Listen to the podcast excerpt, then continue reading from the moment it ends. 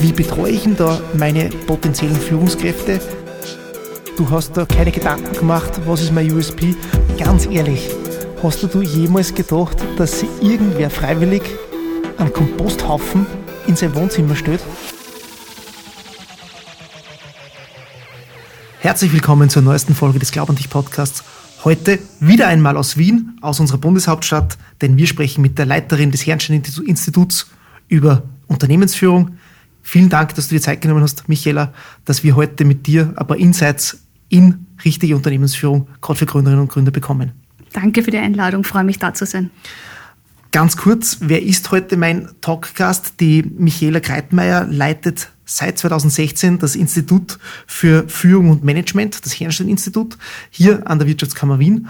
Und es ist ihr erster Job, wenn man so will. Es ist das erste Unternehmen und sie hat dort in der Personal- oder in der Kursadministration angefangen und seit 2016 eben die Führung dieses Instituts unternommen. Also zum Thema Management, Leadership und Führung haben wir heute eine wirkliche Expertin da, denn sie weiß nicht nur, wovon sie spricht, sie hat gelebt und sich auch hinaufgearbeitet. Ähm, Michaela, erzähl uns mal ganz kurz mit eigenen Worten, was ist das Herrenstein-Institut, was macht ihr? Und dann überleitend, was sind denn so die Key Facts oder die größten Assets einer guten Führungskraft? Ja, was sind wir? Wir sind ein Weiterbildungsanbieter für Führungskräfte und versuchen da äh, zielgruppenspezifische Angebote am Markt anzubieten. Und was macht eine gute Führung aus? Ich habe einmal scherzhaft gesagt, eine gute Führung ist das, wenn man als Führungskraft nicht da ist, wenn man zum Beispiel gerade auf Urlaub ist und der Laden läuft gut weiter und man kommt zurück und die Leute sagen, schön, dass du wieder da bist. Dann hat man was gut gemacht, weil dann ist das Unternehmen auf guten Beinen aufgestellt, was ja wichtig ist im Management. Und gleichzeitig freuen sich die Leute aber wieder, wenn man zurück ist. Das heißt, es hat schon auch was gefehlt. Und da kommt dann dieser Leadership-Gedanke dazu. Das heißt, man ist mehr Mentor und Trainer und Coach und Sparringpartner als jemand, der den Weg vorgibt. Genau. So ist es. Eine gute Führungskraft äh, stellt mehr Fragen, als sie antwortet, zum Beispiel. Ja. Eine gute Führungskraft äh, hört gut zu und versucht sich empathisch in die Mitarbeiter hineinzuversetzen. Ähm, eine gute Führungskraft ist dann, wenn ich das Gefühl habe, die Person hört mir wirklich zu und sie interessiert sich für mich. Gute Führung ist auch, wenn ich weiß, ähm, wo soll die Reise hingehen? Das heißt, eine gute Führungskraft äh, schaut immer wieder, sind alle noch in der gleichen Richtung unterwegs, also fahren alle noch den gleichen Weg. Und das braucht Zeit, Führen braucht Zeit und geht nicht nebenbei. Und die Leute brauchen Orientierung. Die Leute wollen wissen, wie sind sie unterwegs. Die Leute brauchen Feedback. Und ja, da muss man sich dafür Zeit nehmen. Und das ist wichtig. Es gibt ja den wunderschönen Spruch, ein Mitarbeiter verlässt nicht das Unternehmen, sondern die Führungskraft. Würdest du das dann genauso unterschreiben? Ja, total. Weil oftmals höre ich, äh, der Job war ja super, wenn nur die Führungskraft nicht wäre. Und ich finde, das sagt extrem viel aus, weil wenn man sich wo bewirbt, hat man sich über das Unternehmen schlau gemacht, da weiß man ein bisschen, was von der Branche auf einem zukommt. Aber wie es mit der Führungskraft läuft, weiß man nicht. Das weiß man erst, wenn man miteinander gearbeitet hat. Und wenn nicht geführt wird, fühlen sich die Leute oft nicht orientiert. Mhm. Und ja. Jetzt ist es aber schwierig, dass wenn man sich für ein Unternehmen bewirbt, eh, wie du richtigerweise sagst, dann kennt man das Unternehmen, das Produkt, die Dienstleistung, den Service, aber die Führungskraft nicht. Ähm, wie geht man denn, wenn man das Ganze mal umdreht, als junges Unternehmen damit um? Bleiben wir bei den, wir sind ein Startup-Podcast, bleiben bei den Startups, die vielleicht der Startup-Phase schon weg sind, sondern Richtung Scale-Up, also schnell wachsen. Ähm, wie betreue ich denn da meine potenziellen Führungskräfte? Denn der Mitarbeiter oder die Mitarbeiterin der ersten Stunde muss ja langläufig nicht die beste Führungskraft sein, wenn es darum geht, dann 15, 20, 30 Mitarbeiterinnen und Mitarbeiter zu führen. Der Fehler wird ganz, ganz oft gemacht, dass die beste Fachkraft, sage ich jetzt mal, zur Führungskraft gemacht wird. Wenn man sich denkt, er hat den fachlichen Job gut gemacht, wird er auch gut führen. Das sind aber oft wirklich zwei Paar Schuhe. Das merkt man auch bei einer, einer jungen Führungskraft, äh, wenn die beginnt zu führen. Die zieht sich oft noch auf ihre operativen Dinge zurück, die sie bisher gemacht hat. Warum? Weil da ist man sicher. Da kennt man sich aus, das hat man bisher gemacht. Und führen ist dann oft Neuland und da weiß man am Anfang noch nicht so genau, was kommt da auf einem zu.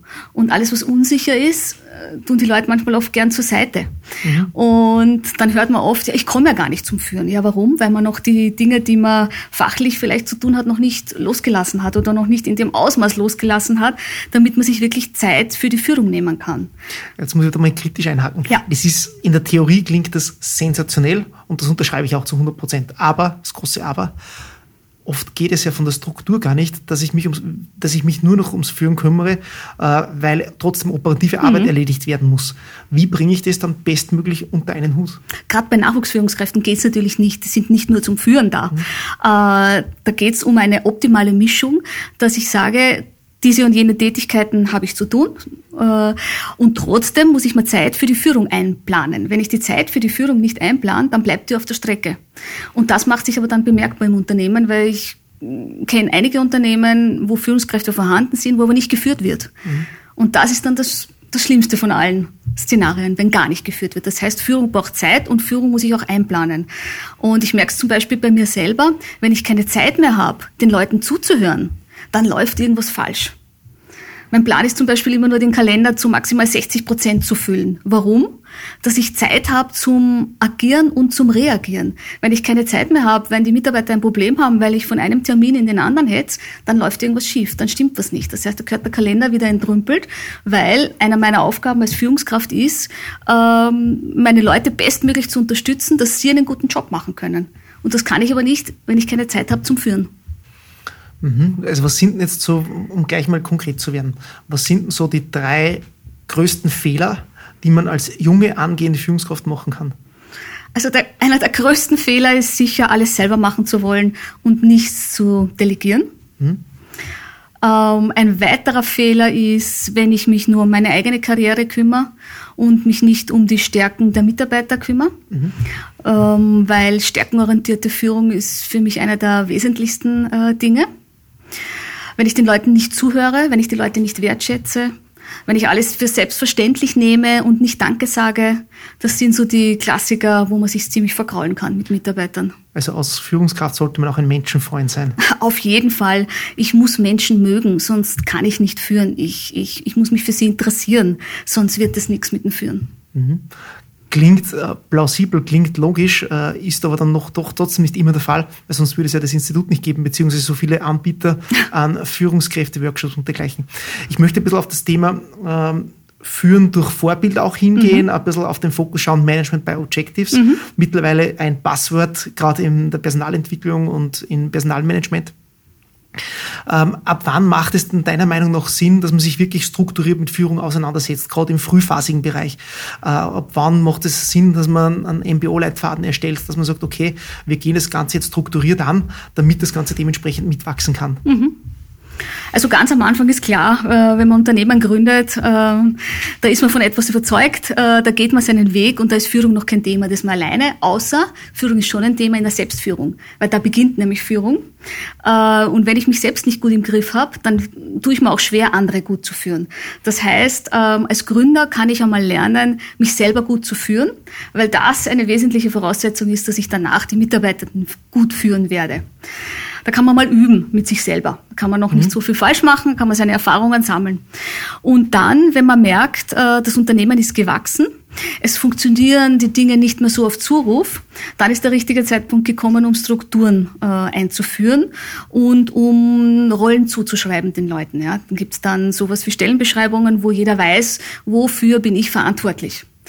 Und du hast vorher angeschnitten, führen durch Vorbild. Ich finde, das ist eins der wichtigsten Dinge überhaupt. Und dafür ist bei mir ganz, ganz an erster Stelle das Thema Authentizität. Die Leute merken, wenn man ihnen was vorspielt. Die Leute merken aber auch, wenn man es wenn man es ehrlich mit ihnen meint. Und diese Authentizität, glaube ich, ist eins der, der wichtigsten Dinge, weil ich sage, man hat dann als Führungskraft was richtig gemacht, wenn einem die Leute von sich aus folgen aufgrund der natürlichen Autorität und nicht, weil sie einem folgen, weil sie einem folgen müssen, weil das hierarchisch so ähm, vorgegeben ist. Das ist ein guter Input, der gefällt mir sehr gut. Auch danke dafür, aber jetzt muss ich gleich mal hineingrätschen. Ja. Jetzt, ist, jetzt haben wir gesagt, führen ist ja trotzdem was, man muss ein Menschenfreund sein. Mhm. Es passiert auf menschlicher Ebene. Wie gehe ich als angehende Führungskraft oder als junge Führungskraft oder auch schon als etablierte damit um, wenn ich jemanden im Team habe, der fachlich eine Koryphäe ist, mit dem ich menschlich aber nicht kann? Mhm. Ähm, und jeder Mensch ist trotzdem auch mit seinem Skillset äh, beschränkt, hat nur beschränkte Fähigkeiten und der Person zeige ich das. Wie kann ich das handeln? Wie gehe ich damit bestmöglich um, damit aus, damit da kein Konflikt entsteht, beziehungsweise dass sich dieses, diese persönliche Abneigung äh, nicht auf das restliche Team auswirkt. Mhm. Ähm, ich würde mal schauen, ähm, warum ist das so? Also ich würde mich mal selbstkritisch hinterfragen, äh, warum liegt man denn die Person nicht so? Oftmals sind das Dinge, wo man sehr unterschiedlich ist. Äh, und dann würde man eigentlich gern so sein wie die andere Person, traut sich das aber zum Beispiel nicht zu. Und wenn ich herausgefunden ist, was ist das, äh, an was liegt es denn, dass wir nicht so gut zusammenkommen, dann kann ich dran arbeiten, weil ich kann immer nur mich ändern und nicht die andere Person. Und wenn ich auf die andere Person anders zugehe, ändert sich die andere Person automatisch mit. Mhm. Das ja. nennt sich systemische Führung. Ja? Mhm. Klingt jetzt ein bisschen hochtrabend, aber ähm, ist wirklich so, weil ich kann andere Menschen nicht ändern. Ich kann mich für sie interessieren, ich kann sie mögen oder auch nicht, aber wie ich auf die Person zugehe, kann immer nur ich steuern. Ja. Jetzt kann man ja führen lernen. Deswegen ja. gibt es ja auch euer Institut. Wie geht es eigentlich bei euch in den Seminaren, in den Kursen damit um, wenn ihr jemanden bei euch habt, wo ihr seht, okay, das mag der volle Fachexperte sein, aus dem wird aber keine gute Führungskraft mehr. Dem fehlt auf der einen Seite die gewisse Selbstreflektiertheit, die man ja auch braucht. Äh, dem fehlt nicht nur die Reflektiertheit, sondern auch die Bereitschaft, an sich selbst zu arbeiten. Wie kommuniziert man das dann? Soll er trotzdem auch auf einer gewissen wertschätzenden Basis sein. Ähm, wie sagt es denen oder, oder wie geht es damit um und um dem oder die Person dann so weit zu bringen, zu sagen, schau her, ähm, du bist der Top-Mann oder die Top-Frau, aber nicht in der Rolle, in der Position. Mhm. Und nicht nur, wie geht ihr damit um, sondern wie geht man als Unternehmen damit um? Da differenziere ich gleich mal, wer wird uns dann natürlich leichter äh, als Anbieter. Ich stecke nicht mittendrin im Unternehmen. Ähm, ich kann das leichter rüberbringen. Wir helfen uns da mit der Potenzialanalyse, wo man schwarz auf weiß sieht, ähm, wo ist Potenzial vorhanden und wo auch nicht. Mhm. Und ich hatte einmal ein Beispiel in der Potenzialanalyse, da kann ich mich noch gut erinnern. Ähm, da war eine Person, die hat sich versucht, in der Potenzialanalyse als ganz toller Vertriebler darzustellen und war es nicht. Und im Gespräch haben wir das dann besprochen, was ist da los, was ist der Hintergrund. Die hat versucht, sich als jemand darzustellen, der sie nicht ist. Warum? Weil man ja im Vertrieb gut verdient.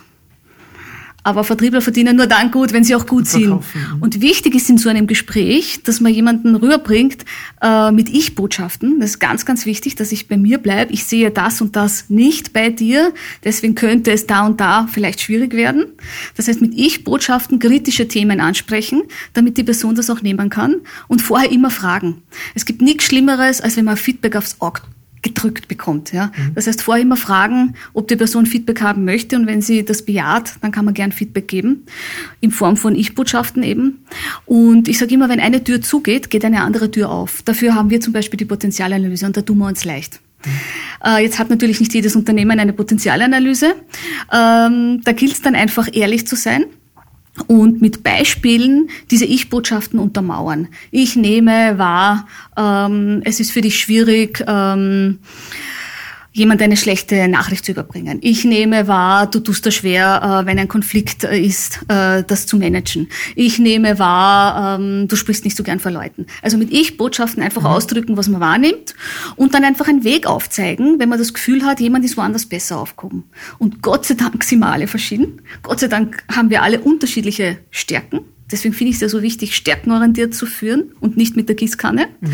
Und es gibt nicht nur die Führungskarriere, es gibt auch die Fachkarriere und jeder soll seinen Weg gehen, aber den bestmöglich richtigen für ihn oder für sie. Ja. Jetzt hast du gesagt, so macht ihr es als Institut sich ein bisschen leichter, weil man sich uns in die Rolle der Gründerin oder des Gründers hineinversetzen. Äh, nicht jeder kann sich eine Potenzialanalyse leisten, möchte das am Anfang gleich machen. Was gibt es denn da für Möglichkeiten, ähm, auch wieder im Zuge eines Feedback-Gesprächs ähm, dort auf Entwicklungen hinzuweisen, beziehungsweise auf Potenziale, formulieren wir es positiv, mhm. auf Potenziale aufmerksam zu machen? Also ein, ein gängiges Instrument ist das Mitarbeitergespräch. Da kann man auf jeden Fall mal drauf schauen, Standortbestimmung, wie geht's da bis jetzt? Äh, schauen wir in die Zukunft, bringst du alles mit, das was wir brauchen? Und wenn wo ein Defizit ist, was können wir ausgleichen? Ähm, das ist aber oft zu wenig, einmal im Jahr das Mitarbeitergespräch. Ansonsten bin ich ein Fan von äh, Feedback dann geben, wenn mir was auffällt, aber eben mhm. gefragt, darf ich dir ein Feedback ja. geben? Und nicht aufs Auge drückend und dann mit Beispielen untermauern.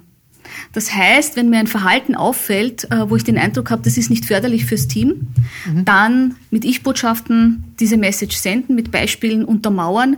Und oftmals sind die Leute ja sogar auch froh, wenn es angesprochen wird.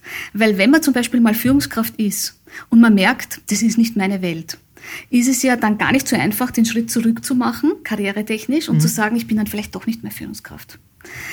Und wenn man aber für sich einen neuen Weg sieht, ist man vielleicht sogar erleichtert, dass die eine Tür jetzt zugeht und ich dann nicht mehr Führungskraft bin und dass sich eine neue Tür auftut.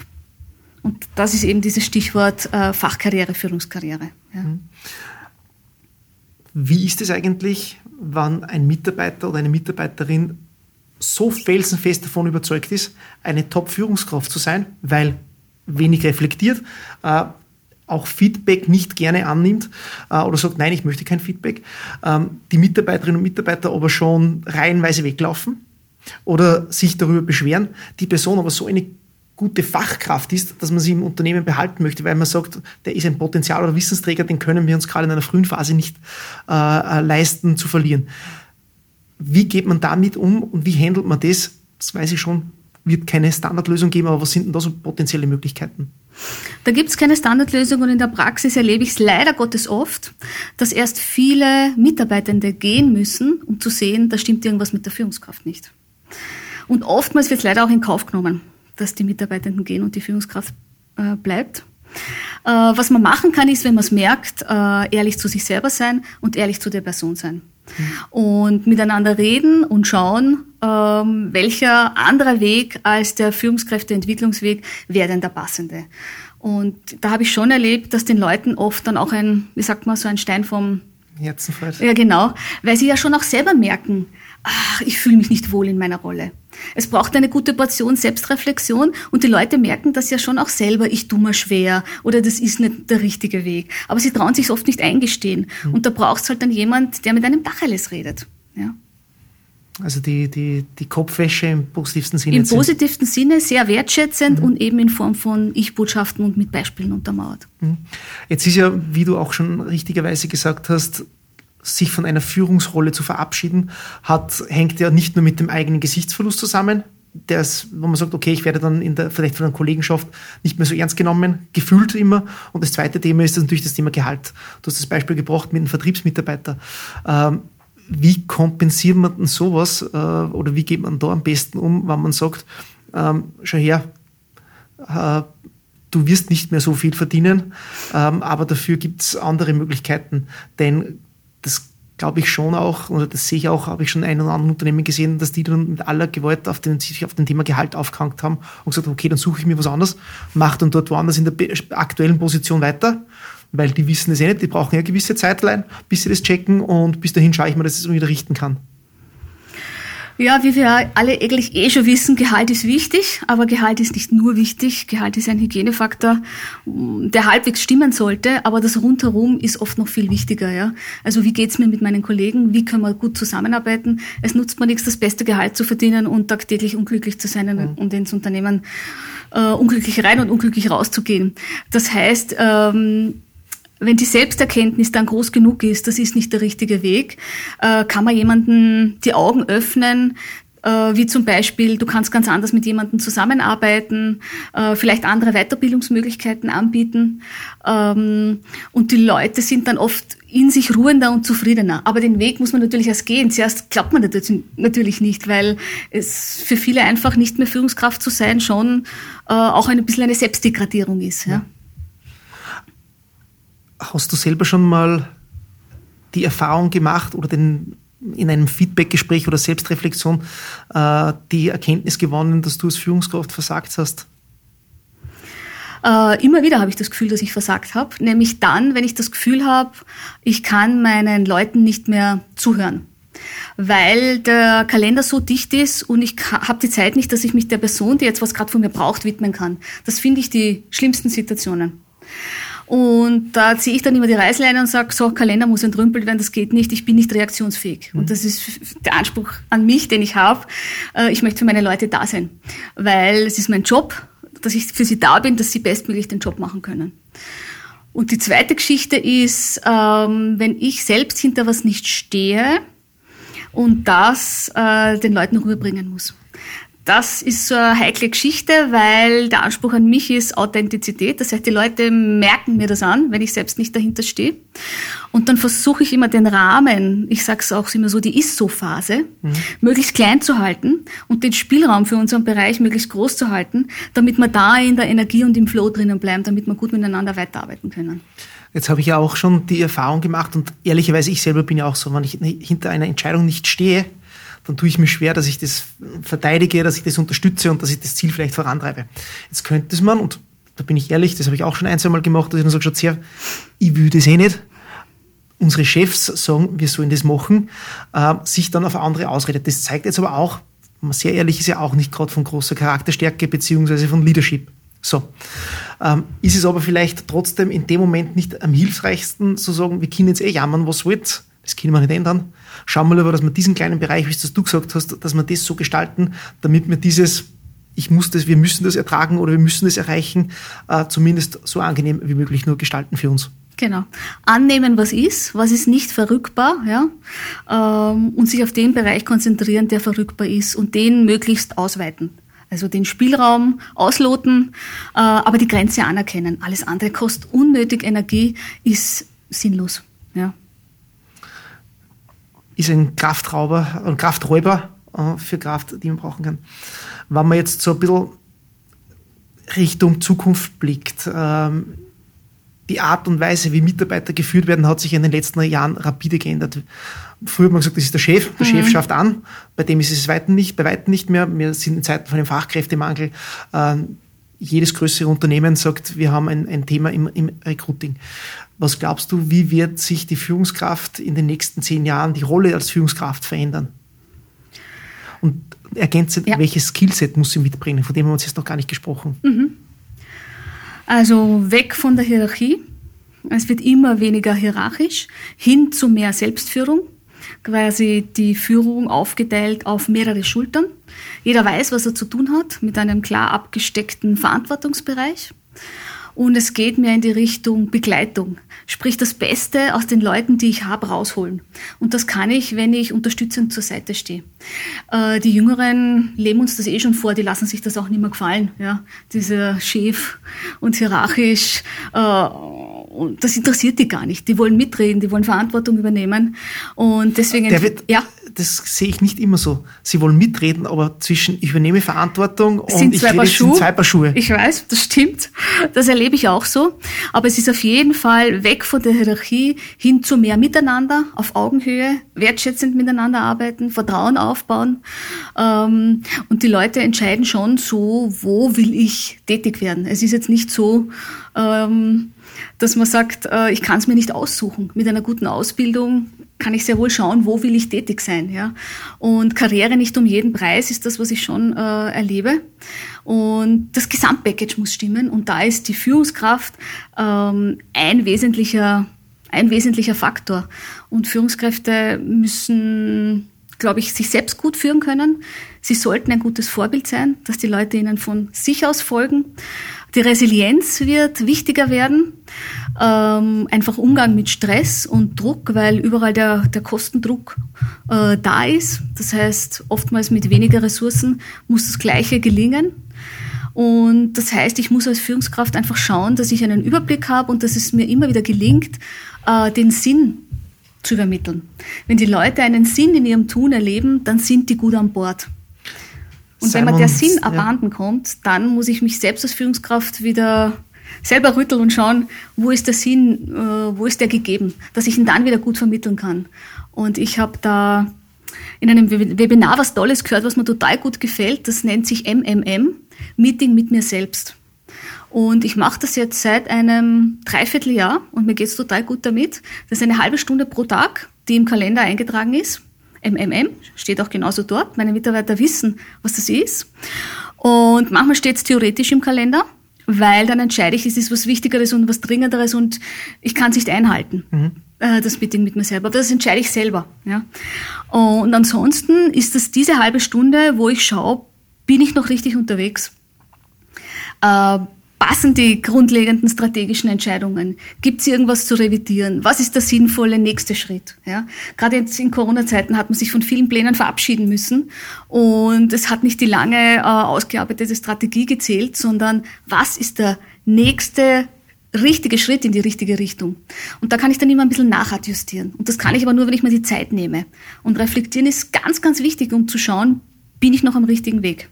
Und ich glaube, das wird mehr werden, weil das rundherum alles viel schneller wird, komplexer wird und in Au außen findet man die Ruhe nicht. Das heißt, wir müssen sie in, in uns selber finden. Ja.